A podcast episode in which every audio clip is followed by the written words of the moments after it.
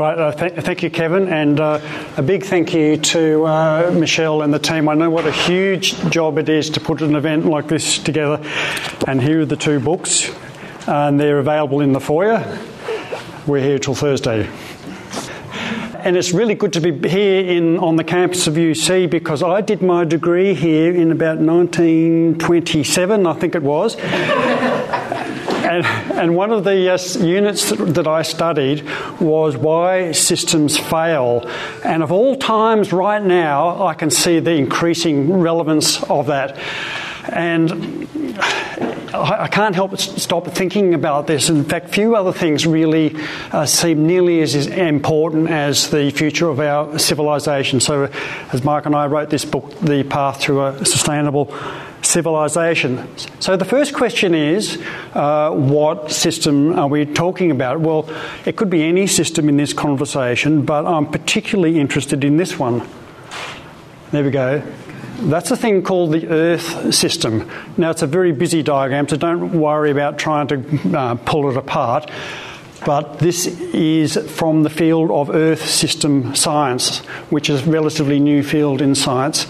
And Will Steffen, you would say to me, we use the word system, single, not systems. So, what it does is it pulls all the parts of the planetary system into one cohesive whole. And as you can imagine, that's incredibly complicated. And, uh, and in fact, I recall because I, before I did media, I was an IT person. I used to write computer code, and uh, I'd write a few lines, and it didn't always work. And sometimes it did work, and sometimes I didn't really understand. So that's a really tiny system, a really small microcosm, and compare the scale of what I was doing there with what is going on in here this is so big we really don't, we can never really understand how it behaves.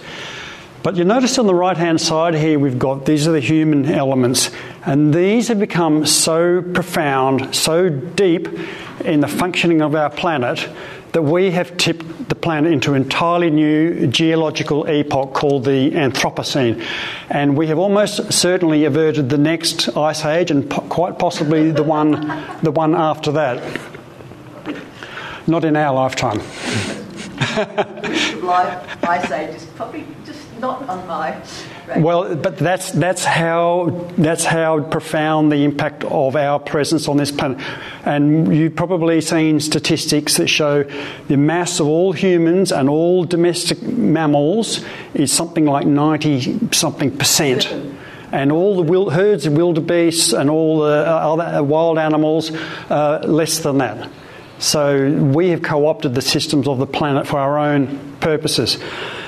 So this, this might look like a, bo- a bunch of boxes on a diagram, uh, but this is our home. This is our planet. This is our future. And what does our future look like right now? It looks like this. Uh, in fact, it's not just our future, it's here today. I'm sure many of you are familiar with the planetary boundaries concept, uh, Will Steffen and other people, and this diagram we used in our book, uh, the, uh, the first book we did, which was, uh, I don't have here, sustainability and the new economics. Costs 263 bucks so you can't just go down the corner shop and buy it but you can you can read a lot of it in here Right, so these things represent the vital signs for the natural systems of the planet, and we have violated the boundaries. We have exceeded the safe operating limit of six of those boundaries. So if you went to the doctor and your doctor said your heart function is poor, your blood sugar is high, your salt is way over the top, your kidneys aren't working properly, if your uh, body functions looked a bit like this diagram, you'd be heading towards the hospital. That's how serious things are right now. Now, I'm not going to go into any more detail on this, but the question is why does this diagram look like this? And I notice in the foyer the uh, city state people have this on the wall, and this represents a bunch of parameters for what's been happening to our planet in about the last hundred years. This is called the Great Acceleration. All of these lines going up, up, up, up, up. Now, any system uh, you just take a bunch of parameters and you push them endlessly in one direction. Uh, that is not a stable system. That is a system that is headed for disaster. And people who I talk to in the field of sustainability, and I really hate to say this, the view is becoming quite common that we, in business as usual, we are heading towards collapse. It's that serious, and we're reluctant to say it because you've got to give people hope. You've got to give people hope. And but if you went to the cancer ward uh, to the doctor and you were told that you have cancer, would you want the doctor to say, actually, you know, you'll be fine, but everything's not fine? And so I want to talk more about why our system is becoming destabilised. And that's a very negative way to put it. But if you want to flip it to the positive way, it also tells you about how what we can do to tackle that. And this conference is a great opportunity for that. Now, matching all these things going up, uh, on the top side, you've got all these things going down biodiversity, habitat loss. Uh, we are mining our soils to produce enough food for a rapidly growing population. Uh, the climate is in real trouble. I've seen news reports of the West Antarctic ice sheet is becoming destabilised. The Gulf Stream current that brings warm air up to Western Europe, uh, there are signs that that might fail in the order of something like 20 years.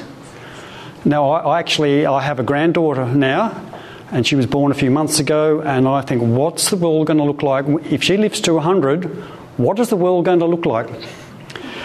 That is not a stable system.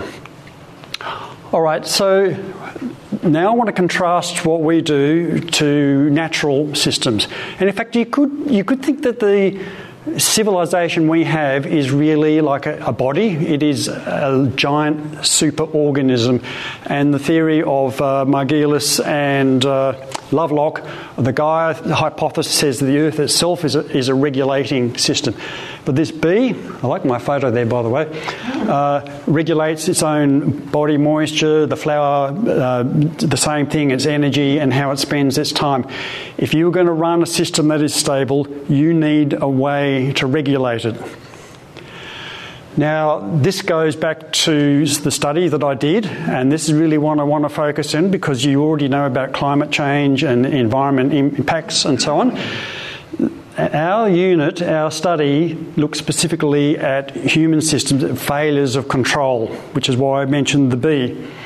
Uh, the Challenger 1986, Mount Erebus, there was Air New Zealand crash uh, into the side of Mount Everest 1979, Westgate Bridge 1970. All of these stories have something in common, and I'm going to tell you a bit more in detail about that now. So, the Challenger as you know, you probably know it had a faulty O ring between some of the fuel uh, tanks on it. It leaked, a, a jet came out, and the thing exploded. Seven astronauts were killed.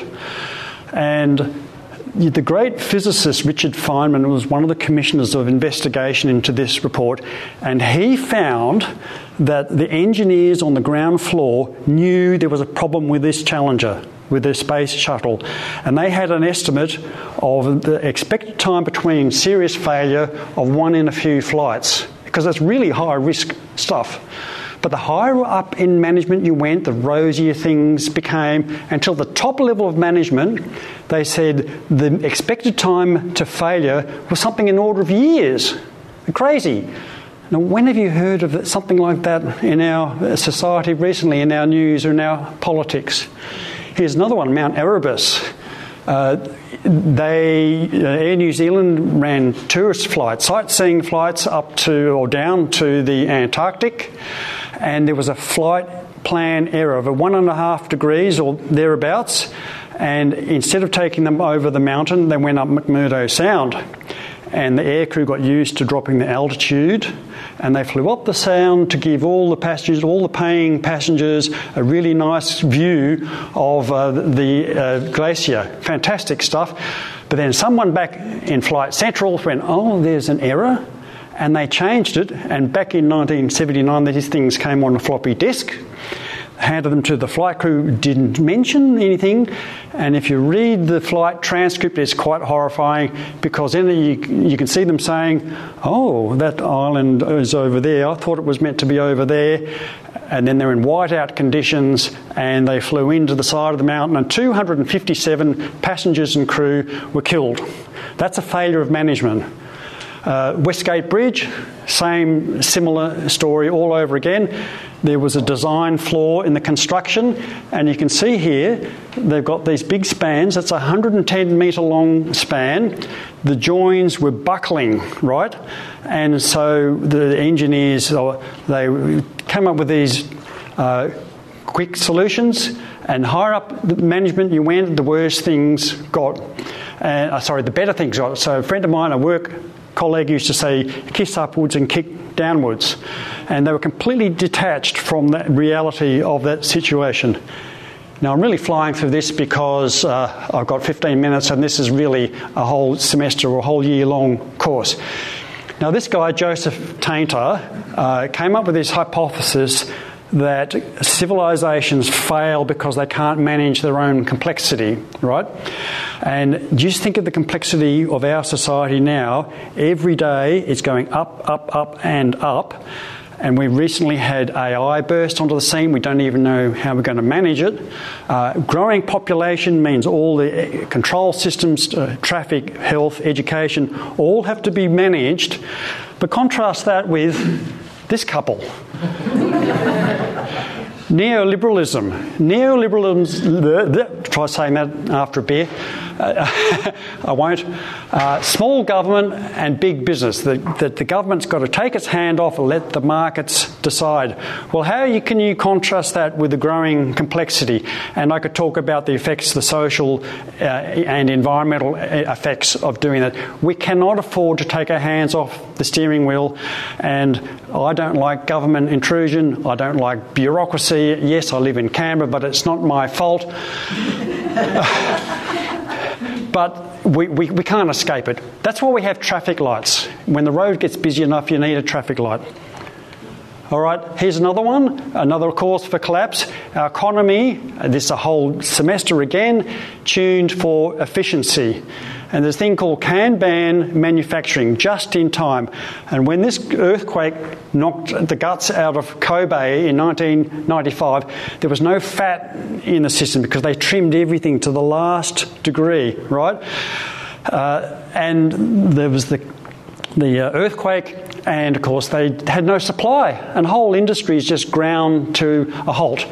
And you think about other causes of supply chain disruption, COVID, etc., etc. The long supply chain to Australia through the, uh, the, the seas to the north of us, we are vulnerable. And the whole planet is vulnerable, especially with the degree of interconnection, globalisation. How am I going for time? Two minutes. All right. Other civilizations in the past have failed. Uh, the Maya civilization, somewhere in the range of 750 to 800 AD, whether they actually collapsed or not is, uh, is arguable because they did continue in some form, but they overexploited their environment. They overexploited the environment. They could not run their economy. They could not feed their people. And in the next hour, we're going to have something like 11,000 additional people on the planet. 11,000 births over deaths. And in the next hour, another 11,000. How are we going to keep doing that? With agricultural productivity, climate change, water. Look what's happening to the Murray Darling Basin. That's it for me, but uh, a quick plug for the three books. You've seen these two, and the, uh, that one there is the one that's $263. And uh, I think I'm now right on time, am I, Kevin? Yes, Thank you very much. Thank you.